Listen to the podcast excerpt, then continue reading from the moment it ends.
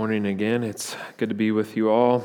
If you want to open up with me in your copy of Scripture to Exodus chapter 3, verse 14, we'll be looking there to God's Word this morning. If you were here with us last week, we began this short series that we're doing on the attributes of God. We're looking at some of these great doctrines that the church has confessed for the last 2,000 years that are contained in our confession of faith and that are very important to what we believe about God and what we understand when we talk about the doctrine of God. And last week we looked at the attribute of God's incomprehensibility. God's incomprehensibility, this idea that the finite creature cannot comprehend, cannot exhaust or fully understand the infinite essence of our God, that our God is incomprehensible, that even though we can know God as He has revealed Himself in His Word and in His works, we cannot know Him exhaustively. This is the doctrine of God's incomprehensibility. But this morning, we're going to be looking at the doctrine of God's aseity, the doctrine of God's aseity, or God's independence his fullness of life that is in and of himself, or we could say the doctrine of God's self sufficiency. The doctrine of God's self sufficiency, that he is sufficient in and of himself. Now, we use this word in our day very frequently. Now, in America, we love this idea of self sufficiency, right? We love the idea of independence, of autonomy, self governing, self sustaining. We even have a term that we refer to people that maybe began from humble beginnings. Maybe they began in poverty and they worked their way up to the top of their field or became well off. We call them self made. We call them self made. A person is self made when they began at the bottom and worked their way to the top. This, in many ways, is, in many ways, is the, the American dream to be self sufficient, to be self made. And these are not bad things, right? They're not, it's not bad to want to be self sufficient, to try to um, come from humble beginnings and, and work your way to the top of your field. There's nothing bad about this. There's a sense in which these things are good. But radical conceptions of this self sufficiency have worked their way into modern religion, modern philosophy, and modern science to the point where leading physicists and those in the world of philosophy can say things like, We no longer need God.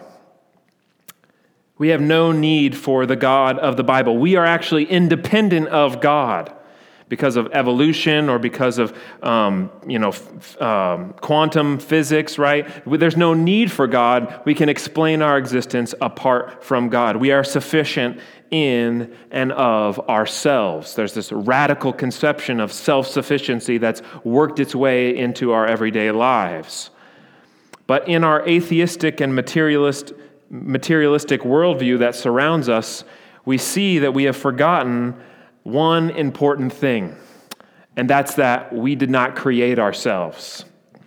We did not create ourselves. We are not self made in the ultimate and absolute sense of that word. We are not independent of our Creator. And what we're going to see today as we look at the doctrine of God's aseity is we're going to see that there is only one who is truly independent and utterly self sufficient for his own existence, and it's not us. It is God. It is God, the one who simply is the I am, who alone is sufficient in and of himself and depends upon no one to be the God that he is. And in fact, we are the ones who depend upon him for our very being and our very existence, the one that gives us life and breath and everything. And in the fullness of time, the same one that took on flesh to accomplish our salvation in the person and the work of Christ. So that's what we're going to see today. So I'm going to read our passage this morning. I'm going to pray for us, and then we will look to God's word. I'm going to begin this morning reading from verse 9 just to give us some context but we'll be looking specifically at verses 14 and 15. This is the word of the Lord. This is the, the Lord speaking to Moses at the burning bush. He says, And now, behold, the cry of the people of Israel have come to me, and I have also seen the oppression with which the Egyptians oppressed them. Come, I will send you to Pharaoh, that you may bring my people, the children of Israel, out of Egypt. But Moses said to God, Who am I? That I should go to Pharaoh and bring the children of Israel out of Egypt. He said, But I will be with you, and this shall be the sign for you that I have sent you. When you have brought the people out of Egypt, you shall serve God on this mountain. And then Moses said to God, If I come to the people of Israel and say to them, The God of your fathers has sent me to you, and they ask, What is his name? What shall I say to them? God said to Moses, I am who I am. And he said, Say this to the people of Israel I am has sent me to you.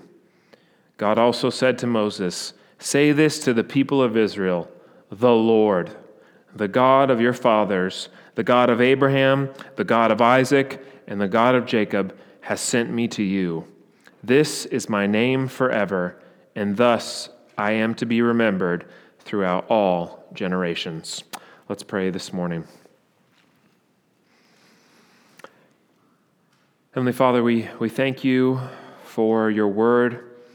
We thank you that it reveals to us not only the way of salvation found in the person and work of Christ, but it reveals to us yourself, your being, your attributes, and your perfections and we pray this morning that as we come to your word, you would, by the power of your Spirit, open the eyes of our hearts to see the truth that you have revealed to us more clearly, and that you would write these things upon our hearts. We pray all this in Christ's name. Amen. Amen. We're going to look at three things this morning as we talk about this doctrine of God's aseity. The first thing we're going to look at is the doctrine of aseity. That seems like a good place to start. What is the doctrine of aseity? What does this word even mean? The second thing we're going to look at is the independence and the self sufficiency of God by looking at Exodus chapter 3, verse 14. And then finally, we'll conclude by looking at the sufficiency of Christ. So, first, we need to talk about this doctrine of aseity. One author said that the doctrine of aseity lies at the very heart of the doctrine of God. But if it lies at the heart of the doctrine of God, you might be thinking to yourself, what is this word? I've never heard this word before. I don't know what this word means. How can this doctrine of aseity lie at the heart of our doctrine of God. And you can see on the handout there, we've, we placed a definition there for you. This doctrine of aseity, this word aseity, comes from the Latin word ase, meaning of himself. That when we speak about God's aseity, what we're saying is that God is independent of the created order, that he alone is self sufficient and self existent, and that he has life in and of himself. But what do we mean when we say that God is independent or self sufficient? Because I think we often use these terms, as we've already spoken about, in very human ways, right? As Americans, every July 4th, we celebrate our independence. Is that what we mean when we speak about God's independence? As parents, we're, we're called to train up our kids. And in a sense, we're, we're teaching them to be self sufficient, to be independent of us. We're trying to teach them and train them up to these things. And there's this gradual process by which our children become self sufficient or independent of their parents. But is this what we mean when we speak about God? That He sort of has this process of becoming independent? Is the God of Scripture like the pagan gods of the ancient Near Eastern myths who are in process, who are on their way to independence? in a sort of divine becoming in which God has to break free and become self sufficient and independent on his own? The answer to that question is no. the God of the Bible is not in process, he is not dependent. When we speak of God's aseity, his independence and his self sufficiency, we are speaking in an absolute and ultimate sense that God is independent of the created order, that God exists in and of himself. Sam Renihan says it like this God is the only and sufficient explanation for his own existence. God does not cause his own existence, God simply exists. God simply exists. We can say this in the third person by saying, God simply is. God simply is. He has life in and of himself, and he doesn't depend on anyone or anything to be the God that he is. We confessed it this morning in our confession of faith when we said, God has all life, glory, goodness, and blessedness in and of himself. And he alone is self sufficient in and unto himself. This is what we mean when we speak about God's aseity. Now, this might seem very abstract and kind of confusing, but really what we're saying when we speak about this is what we often refer to as the creator creature distinction. The creator creature distinction, this infinite distance between God the creator and everything that he has made. Or we could say it like this the infinite gap between God and everything not God. This is the creator creature distinction that to be creature, by definition, is to be created. Hopefully, I haven't lost you there, right? To be a creature is to be created. It is to have our being, our existence derived from another. We are not the sufficient cause of ourselves. We did not create ourselves. We did not cause ourselves to be. If someone asked you, Why do you exist? and you answered them, I am. They'd laugh at you, okay? You are not the, you are not the reason for your own existence. It would kind of be like if you walked into your kid's room and after, after having just cleaned it and there's toys everywhere and the floor is messy, and you ask them, Why is your room dirty? And they said, Because it is. no, there was a cause for their room being dirty right?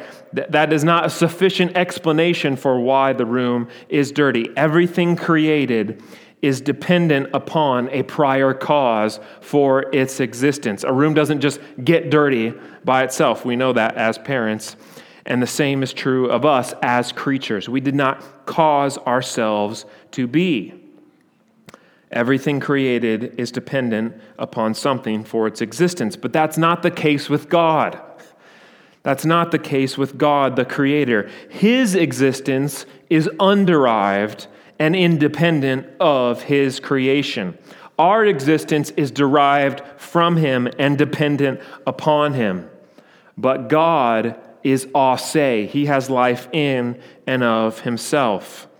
The Dutch theologian Herman Bavinck said it like this All that God is, He is of Himself. All that God is, He is of Himself. God is the reason for God. God is being, God is not becoming. He's not on his way to some better version of himself. God is not derived or caused to be. God simply is. Or if we wanted to use more biblical language and put this in the first person, when God speaks about himself, he simply says, I am. And that brings us to our second point this morning the independence and the self sufficiency of God. That we see in our passage this morning in Exodus chapter 3, verse 14, that God reveals his name to his servant Moses. And in the context, is that God has promised to deliver Israel from its bondage and slavery in Egypt. And he has said that he will send his servant Moses to accomplish this redemptive work that we refer to as the Exodus.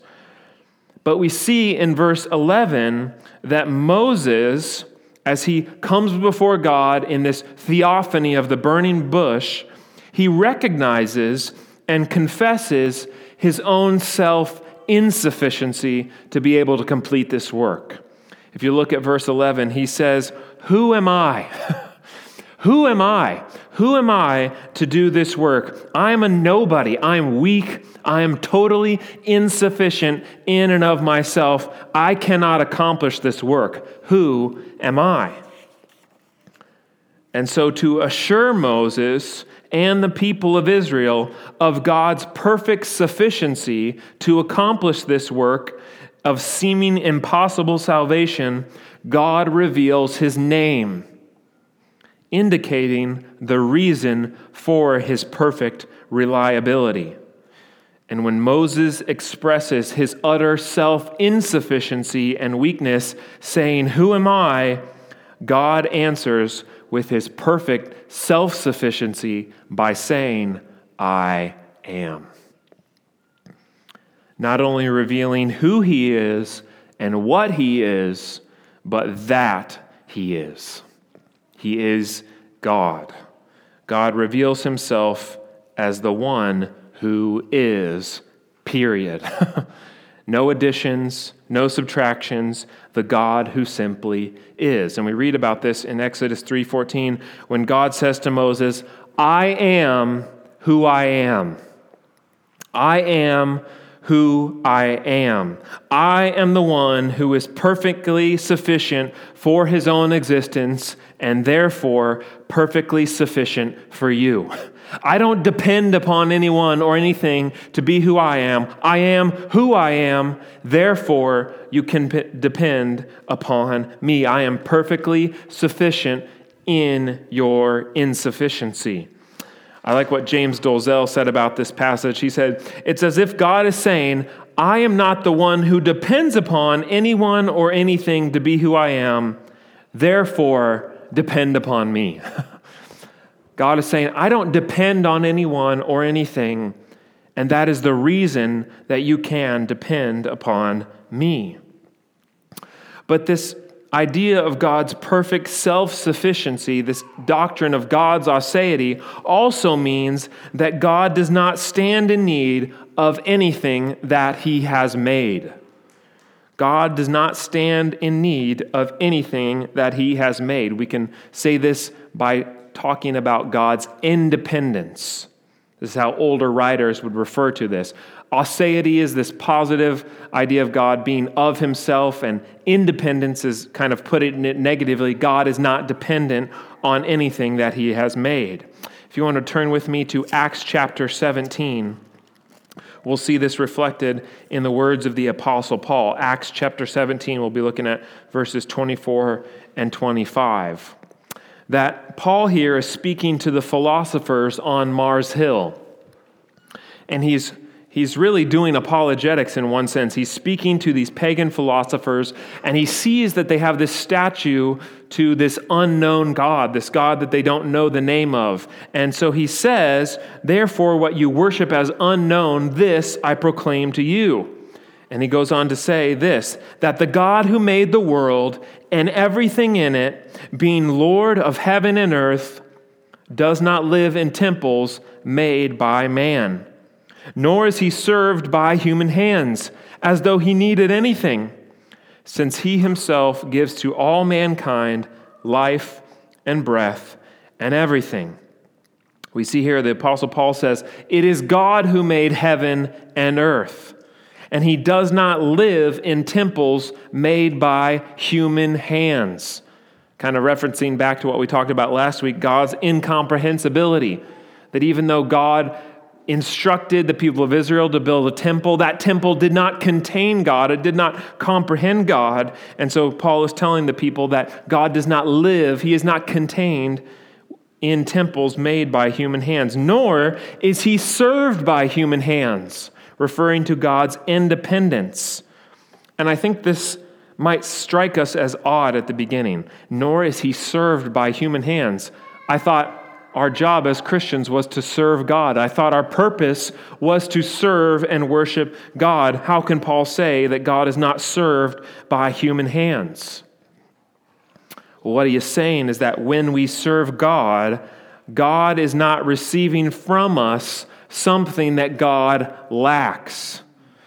That our service to God does not improve God or make God better than he was before. And then I love what Paul says in the latter part of verse 25. He says, as though God needed anything.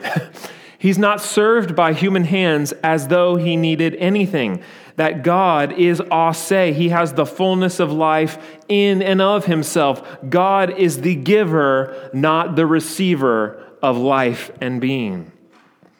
And he concludes in verse 28 by saying, For in him we live and move and have our being. That God lives in and of himself we live and move and have our being in Him, not the other way around. And so we see as we reflect on these passages not only our total dependence upon God for our very being, but His total independence from creation. But as we think about these things and as we consider them from Scripture, I think that we can begin to have these kind of difficult questions come into our head. Questions like this If God is so independent, does that mean that he does not care about the world? Is he unconcerned with his creation and the things that he has made? If God is so infinite, if God is so independent of his creation, does that mean he's not concerned with what happens in his creation? Are we talking about the God of deism that sort of winds up the clock of creation but is not involved in the world that he has made? He has nothing to do with his creation, he does not act in or upon the world that he has made. But what we see in Scripture is that it is actually because of God's aseity that he is able to act in this world in his works of creation his works of providence, and his works of salvation.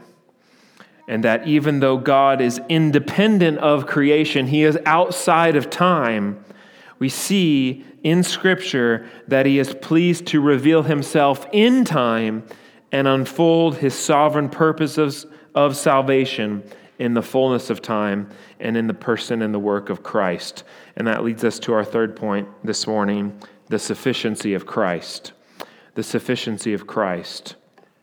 That we see from Scripture that it is clear that our God is indeed independent and all sufficient. But we also see that we do not worship the God of deism, the God that is aloof to what is going on in the world, the God that is distant from all that he has made. We see that we worship the God who is ase, who is life in and of himself, and yet who is pleased to reveal himself to us in Scripture. That even though God is self sufficient, he is pleased to work in and upon his creation. That the same God who created the world from nothing, even though he did not have to, is the same God who condescends to create Adam and Eve and enter into covenant with them in the garden. The same God who providentially upholds and governs all things from the least to the greatest is the same God who purposes all things for the good of his people, the church of Christ. And the same God who sovereignly permitted the fall into sin to occur is the same God who sent forth his Son in the fullness of time to be the Redeemer of God's elect people. And we read about this this morning in Galatians chapter 4, verses 4 through 5. That a God who is outside of time, in the fullness of time, came and sent forth his Son, born of a woman, born under the law, to redeem those who are under the law, so that we might receive adoption as sons that the Son of God assumed our nature in the incarnation, in the Lord Jesus Christ. He assumed our duties, being born under the law, and He assumed our liabilities by taking the punishment that our sin deserved. That the God who is utterly self sufficient and independent is indeed at work in his creation, revealing his eternal purposes of salvation in the Lord Jesus Christ. But this is so important for us to understand that God reveals himself in the fullness of time in the Lord Jesus Christ, not by reducing his aseity or his independence in the incarnation, but by revealing to us his utter sufficiency for us and for our salvation in Christ. And we have this confirmed for us in the Gospel of John that the same one who spoke to Moses from the burning bush has spoken to us in the incarnation. If we go to John chapter 8, we see that when Jesus' authority and divinity is being questioned by the crowds, Jesus says in John 8, verse 58, Truly, truly, I say to you, before Abraham was, I am. Before Abraham was, I am. Not only claiming to be God, to be Yahweh of the Old Testament, but declaring his utter self sufficiency and self existence as the I am that I am. Or we could say it a different way in John chapter 5, verse 26. Jesus says, For just as the Father has life in himself, so also he has granted the Son to have life in and of himself. This is the blessed fellowship of our triune God dwelling together in eternity as Father, Son, and Holy Spirit, the aseity of our triune God. This is the God of Scripture. This is the God that we worship, who is totally self sufficient and not dependent on anyone or anything. This is what we mean when we talk about God's aseity. And so, as we come to the end of this um, passage and as we contemplate and think about these things, it's important for us to try to apply these things to our lives. And I think that if we're honest, these things can feel very distant. They can feel like just heady doctrines, just head knowledge. And it's important for us to do this work of considering these things and thinking about how they apply to us. And we're going to look at three things this morning by way of application. And the first thing I'm going to say is going to sound like very bad news. Okay, so just prepare yourself. The first thing I'm going to say is going to sound harsh, it's going to sound like bad news, but in fact, and in reality, it is actually very good news. Okay, are you ready? The first thing is this God does not need you. God does not need you. In fact, God does not need anything. God does not need anything. Brothers and sisters, we don't serve a needy God. We don't serve a God who, before creation, was lonely and somehow needed someone or something to fill this lonely place he had in his heart. And yet, this view of God as being eternally lonely and in need of creation to satisfy this, this, this place he had in his heart is all too common in our day. There's a popular worship song has over 500 million views on YouTube. That's more than most secular songs, okay? So this song is not by any means um, insignificant. It's extremely popular. And in the song, this, the lyric of one of the verses says, speaking about God, you didn't want heaven without us. So, Jesus, you brought heaven down. And that line, you didn't want heaven without us, seems to imply that God was somehow lonely or needy before creation, and that he needed our company in order to fulfill him or bring him to this final state of happiness. But that is not the case. Our God is ase, He is self sufficient. He is never using us or creation to become a better version of Himself. As one theologian said, God is not the Alpha on his way to an Omega. Rather, he is the Alpha and the Omega. He is the beginning and the end. God is sufficient in and of himself and does not stand in need of anything that he has made. We confessed this this morning when we said that God does not stand in need of any creature he, which he hath made, nor deriving any glory from them. And I think when we hear that, we can think, what? I thought my purpose was to glorify God. First, you tell me I can't serve God, and now you're saying that I can't glorify God. What does it mean when we say that God does not derive any glory from his creatures?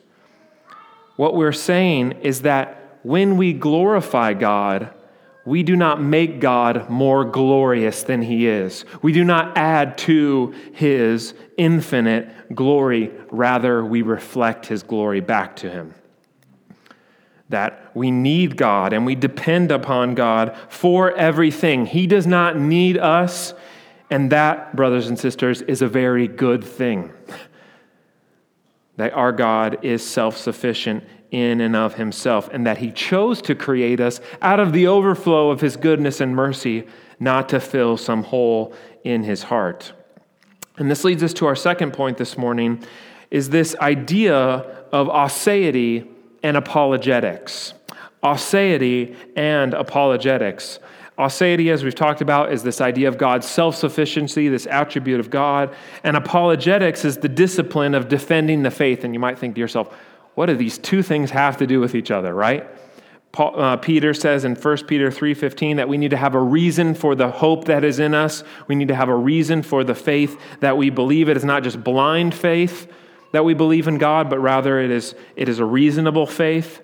And we see in Acts 17, the Apostle Paul is actually utilizing these attributes of God, like incomprehensibility and God's aseity, God's independence, in doing apologetics. He is trying to convince these people that the God that they worship as the unknown God is rather the true and living God from Scripture. He is the one who is ase, who is in and of himself. And actually, if you look at the history of the church, the doctrine of God's aseity is actually one of the oldest arguments for the existence of God. Why is there something rather than nothing? God is the reason. he is the unmoved mover. He is the uncaused cause. He is the one that is not dependent upon anyone or anything for his creation. Rather, he is the mover who was unmoved. He is the cause that is uncaused. And it's just almost funny to, to watch modern day physicists talking about quantum mechanics and how the universe actually came from nothing and that nothing has matter and substance and all these things. And they, they claim that the universe came from nothing, literally nothing. And it's almost simplistic to think about how unreasonable that is and how illogical that is. Someone who is not caused cannot be, someone who is caused to be cannot come from nothing. And so, uh, when we're speaking about God, we're not saying that He is this first cause of many causes, we're saying he is the uncaused cause. And this is the reason for people to put their faith in God because he is the one that has given them everything. As Paul says, in him we live and move and have our being. That he is the one that has given even unbelievers everything that they could possibly want breath and life, rain and sun and he does not stand in need of anyone or anything, and that is why he is worthy of our worship. And so we can plead with the unbeliever don't put your faith in nothing as the cause of the universe, rather, put your faith in the God of Scripture who is the uncaused cause. But thirdly and finally, as we think about this doctrine of God's aseity and his self sufficiency, we need to look first and foremost at our weakness and our insufficiency we need to look first at our weakness and our insufficiency, that we serve a God who is totally sufficient in and of himself. He is the all sufficient one. Everything we have is from him, as we just spoken about. In him we have life and breath and everything. I love how Paul adds that at the end. We have life, we have breath from him, and in case we forget anything, we have everything from Him. Everything we have is from God. Our God is utterly generous, both to the just and the unjust, in His common grace, giving from the overflow of His goodness, not giving to better Himself, but taking pleasure in doing good to His people and in creation. And everything we have is from Him. And when we see this, we see how totally and utterly dependent we are upon Him, not only for our origin, but for our continued existence as creatures. Why are you and I alive today? Why do we have breath in our lungs? Why do we have being? It is not because of ourselves, it is because God is sustaining and upholding us. He is giving you your very being. And so, as believers, we need to recognize our weakness and our insufficiency.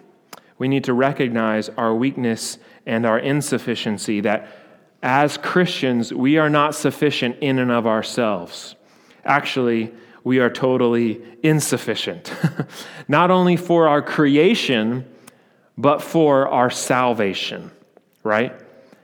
That we cannot save ourselves any more than we can create ourselves. That we are dependent upon God not only to give us life, but give us new life in Christ. We are dependent upon Him not only for our creation, but our salvation.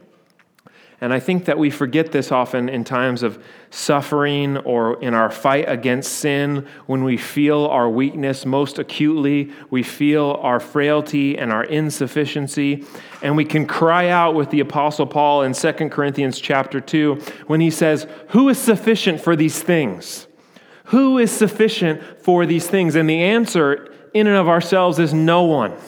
No one is sufficient for these things. No one is able to save themselves, to create themselves, to fight this fight against sin. No one is sufficient in and of ourselves. But that's what's so comforting and amazing about God's aseity, about his independence and self sufficiency. Because we can depend on the one who is utterly independent. We have our sufficiency in the one who is utterly sufficient in and of himself. And we can have hope this morning because the same God who is the I am took on flesh in the person and the work of Christ to save his people from their sins.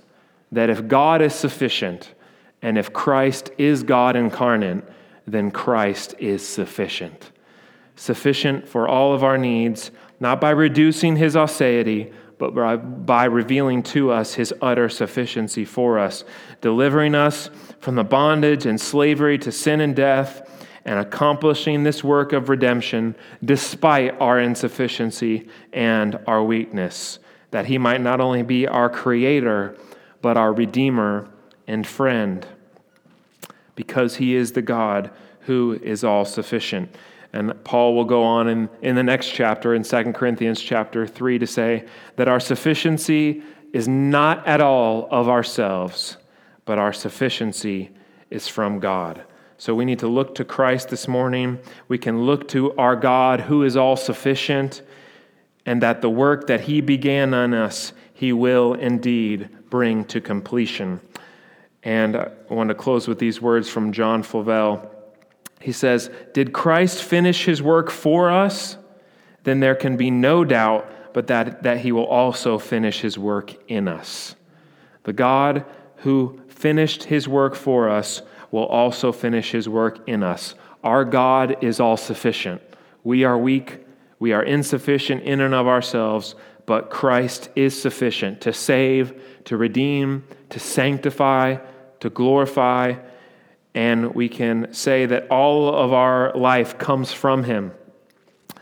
And um, I wanted to close with these words from one theologian. He said, Let us conclude that all of our springs are in him, and that all we enjoy and hope for is from him, who alone is the author and finisher of our faith and the fountain of all of our blessedness. Or as Paul says in Romans chapter 11, For from him and through him and to him are all things, and to him belongs the glory forever and ever. Amen. Let's pray this morning. Heavenly Father, we, we thank you for your all sufficiency, that we who are weak and totally insufficient in and of ourselves can rely upon you. That in our weakness, in our fight against sin, We're often tempted to rely on ourselves in our times of trial, in our times of suffering, doubt, our times of grief and mourning. We can be tempted to rely on our own flesh for our sufficiency, failing to recognize that the only reason we have being is because you are giving it to us. And so this morning, may we look to you and your all sufficiency as our only hope, not only of existing, but our only hope of salvation. That Christ is indeed sufficient for us. He has done everything. He has accomplished the work of salvation for us in his life and death upon the cross and his resurrection from the grave. And so we pray this morning, Lord, that we would put our faith in him, we would rest in him, and that by the power of your Spirit, Lord, you would help us to take hold of these things and rely upon you, the God who is life in and of itself. We pray all these things in Christ's name. Amen.